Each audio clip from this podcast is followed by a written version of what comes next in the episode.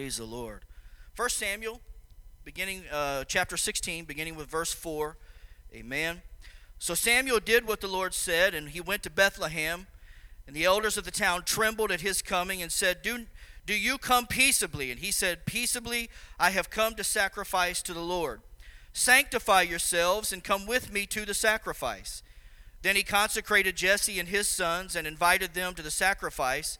So it was when they came that he looked at Eliab and said, Surely the Lord's anointed is before him. Verse 7, and this is, I want you to focus on this. But the Lord said to Samuel, Do not look at his appearance or at his physical stature, because I have refused him. For the Lord does not see as man sees, for man looks at the outward appearance, but the Lord looks at the heart. So Jesse called uh, Abinadab and made him pass before Samuel, and he said, Neither has the Lord chosen this one. Then Jesse made Shammah pass by, and he said, Neither has the Lord chosen this one. Thus Jesse made seven of his sons pass before Samuel. And Samuel said to Jesse, The Lord has not chosen these. And Samuel said to Jesse, Are all the young men here? Then he said, There remains yet the youngest, and there he is, and there he is keeping the sheep. And Samuel said to Jesse, Send and bring him, for we will not sit down till he comes here. So he sent and brought him in. Now he was ruddy, with bright eyes, and good looking. And the Lord said, Arise, anoint him, for this is the one. I want to talk to you tonight. It does matter what's underneath the surface, it matters what's underneath the surface. Would you pray with me? Lord Jesus, we love you tonight, God. We're so thankful for your grace and your mercy, your power, your love, your anointing. Amen. So glad, God, for the open doors and the and the, the feeling of liberty and freedom that we feel in this house. Would you touch each mind, each heart, each life, God? Would you draw us ever closer to you, Lord Jesus, tonight as we worship and we praise and we, Lord Jesus, hear your word and feel your presence, God, in Jesus' name. And everybody said, Amen. God bless you. You can be seated. I'm so thankful, amen, that God sees things differently than the way I see them, amen. I'm glad that God, amen, is not stopped or intimidated, amen, or thwarted by the appearances of my circumstances or my situation, amen. I'm glad that I can take confidence and have belief, amen, and trust that no matter what's going on in my life, as bad, as dire, as good, amen, as triumphant, as tragic as it may seem, God knows what's going on behind the scenes, and God knows what's going on underneath the surface. And I'm glad here tonight that regardless of what was going on in my life, and maybe they were my own, amen, faulty actions, if you will, God was able to see through and read my heart and know my intentions and know what, what I purpose to do, amen. And that was to live for Him and serve Him. Can I get an amen? There was a man in John chapter 5, praise God, and you know the story. I'm going to use some familiar stories, amen. And I won't take long to make my point tonight. But there was a man that was, the Bible tells us, that was laying, a man by a pool that was called Bethesda, amen. And he laid there lame for some 38 years. And the Bible tells us that not just this man laid there, but that there were a multitude of people that had been brought there and, and laid there, if you will, and they were waiting for that one moment, amen, when that angel, and I don't know if he stirred it with his finger, but that's kind of the way I see it, amen, where that angel would reach down into that pool and he would begin to trouble the water, amen. And, and when Jesus walked up and saw this lame man laying there, he asked him why he was laying there, and the lame man said that if, if I could, if the, the or actually the word just tells us that it, when the water was troubled, the first one that would get in that water, amen, is the one one that would get his or her answer, praise God. And so this lame man lay there, and the Bible tells us that when Jesus walked up to him, he asked him that, that famous question Will you be made whole? Hallelujah. And that lame man, praise God, that Jesus knew, amen, scripture tells us, knew that he had been lame for 38 years. Amen. I don't know if that means he was 38 years old or he had just been lame that long. I don't know that kind of insight. Amen. But I will tell you this it was something that Jesus was already aware of when he walked up on the scene. Amen. And so that man, when he asked him, Will you be made whole? He began to say, When the water is troubled, there are those that will get in front of me, there are those that will step over me, there are those that will get there before I get there. And to top it off, you know what? I'm lame and I'm laying on this bed and I just don't have anybody that'll drag me down to the water's edge and see to it that I'm the first to get there. Amen. And the Bible tells us that Jesus promptly tells him, Amen, to take up his bed and walk. And he gets up and he walks. Can I tell you here today that you may be looking at your situation and maybe you feel like it's tragic and maybe you feel like you're on the bottom and maybe you've asked once or twice or ten times or a thousand times and maybe there are those around you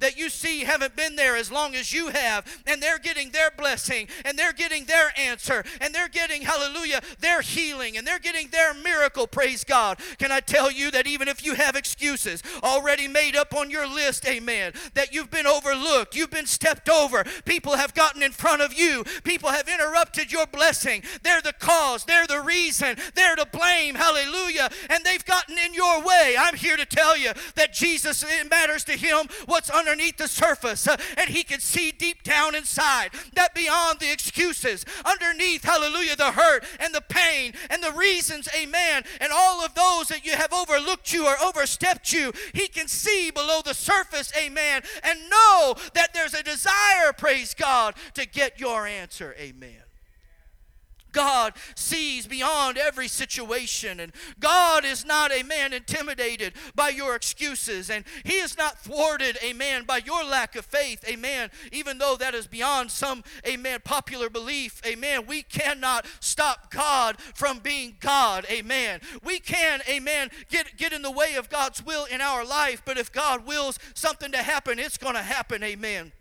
If a door opens, no man can close it. And if God closes a door, no man can open it. Amen. And no matter what's going on in your life, God sees underneath the surface. There was a woman, and, and, and, Pastor has preached it to us here recently, a man that came to a well one day, and there Jesus sat, amen, as he was sitting on that well, amen. And the Bible tells us that the disciples had gone, amen, to the grocery store that day, and the Bible says that that woman began to come up in the sixth hour of the day. Some have said that that was a time when everybody else was done, and she wouldn't be seen, and she wouldn't be noticed, amen. And here she comes, and Jesus begins to talk to her about some water, amen that he could give to her and she would never thirst again. She begins to tell him, How is it that you're even talking to a woman like me? You're a Jew, I'm a Samaritan. How is it that you are even having a conversation with me? You see, there were things on the surface, there were things out there in front that she was having trouble with. There were hurdles in her life, amen, that she had been taught. These are things that are impossible. You're not going to get an answer from a Jew, you're not going to have a blessing from a Jew. This is not your time, this is not your place.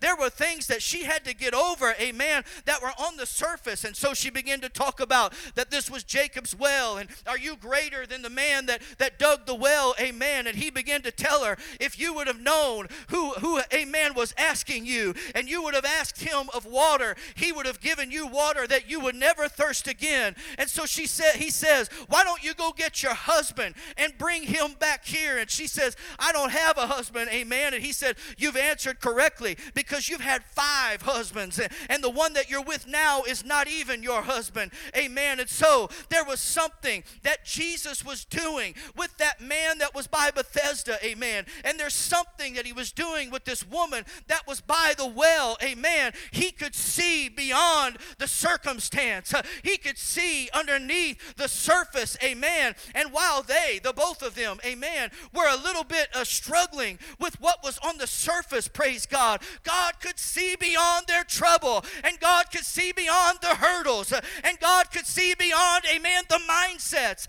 and the struggles, hallelujah. And He brought them their answer. Can I encourage you tonight that it doesn't matter what's on the surface?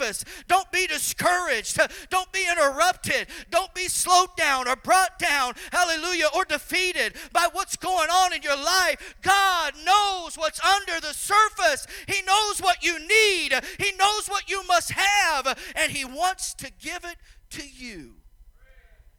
Amen. It matters to God what's underneath the surface. You see, we as human beings struggle, praise God, it's hard to tell somebody that's been sick for years and years and years that God could heal them. It's hard to convince somebody that struggled year after year and day after day with loneliness, amen, that they don't have to feel alone. It's hard, amen, to tell somebody that suffers depression, amen, that there is sunshine coming in the morning. It's hard to let somebody know. You know why? They're seeing everything that's on the surface, they're looking at their trouble, they're looking looking at their trial, all they can see is problem around every corner. Every stone they turn over, there's, a, there's emptiness. And every, amen, time they begin to search, they come up empty handed. Amen. But I need to encourage somebody tonight that it matters to God what's in your life. It matters to God what happens to you. It matters to God where you are. Hallelujah. He loves you. He loves me. He loves the worldly person. He loves the lost. He loves the found. Hallelujah. And we've got to know know that He doesn't stop at seeing just what's on the surface, but He sees down below. He knows what your heart needs. He knows what you need in your spirit. Amen. There were those, amen, that as they were traveling, praise God, that ran to Jesus where he was at, amen and they began to listen to him teach, and he began to give them lessons, amen. And the disciples came to him, and they let him know, you know, we're out here in a desert place, and we're out here where there's nothing to eat, and the folks are getting hungry. I think, you know, it's about time you start sending them home so that they can go get themselves something to eat and something to drink, amen. Jesus said, You feed them. Can I get a Sunday night amen? Am I going too fast? Amen. He said, You feed them. You see, out there on the surface was a deserted place. Out there on the surface, amen, was hungry people. And not just a few, a multitude, thousands of hungry people, amen, had followed him that day. To the disciples, it was a it was a hurdle that they could not get over. It was a problem they could not solve. It was an issue they didn't have a solution for, amen. But Jesus said, What do we have? And he said, Five loaves and two fishes. See, there's something underneath the surface there, amen, that God could see, praise God, that there was an answer where we could not see an answer, that there was a provision where we thought there was no provision, there was food where we thought there was just hunger, amen, there was plenty where we thought there was just desert. Praise God. God doesn't see things the same way that we do. Can I get an amen? He does not see things the way that you and I do. You see, God may see those things on the surface, and the thankful thing is, and the, the great thing is, that no matter what we are going through, those things are not too big for God.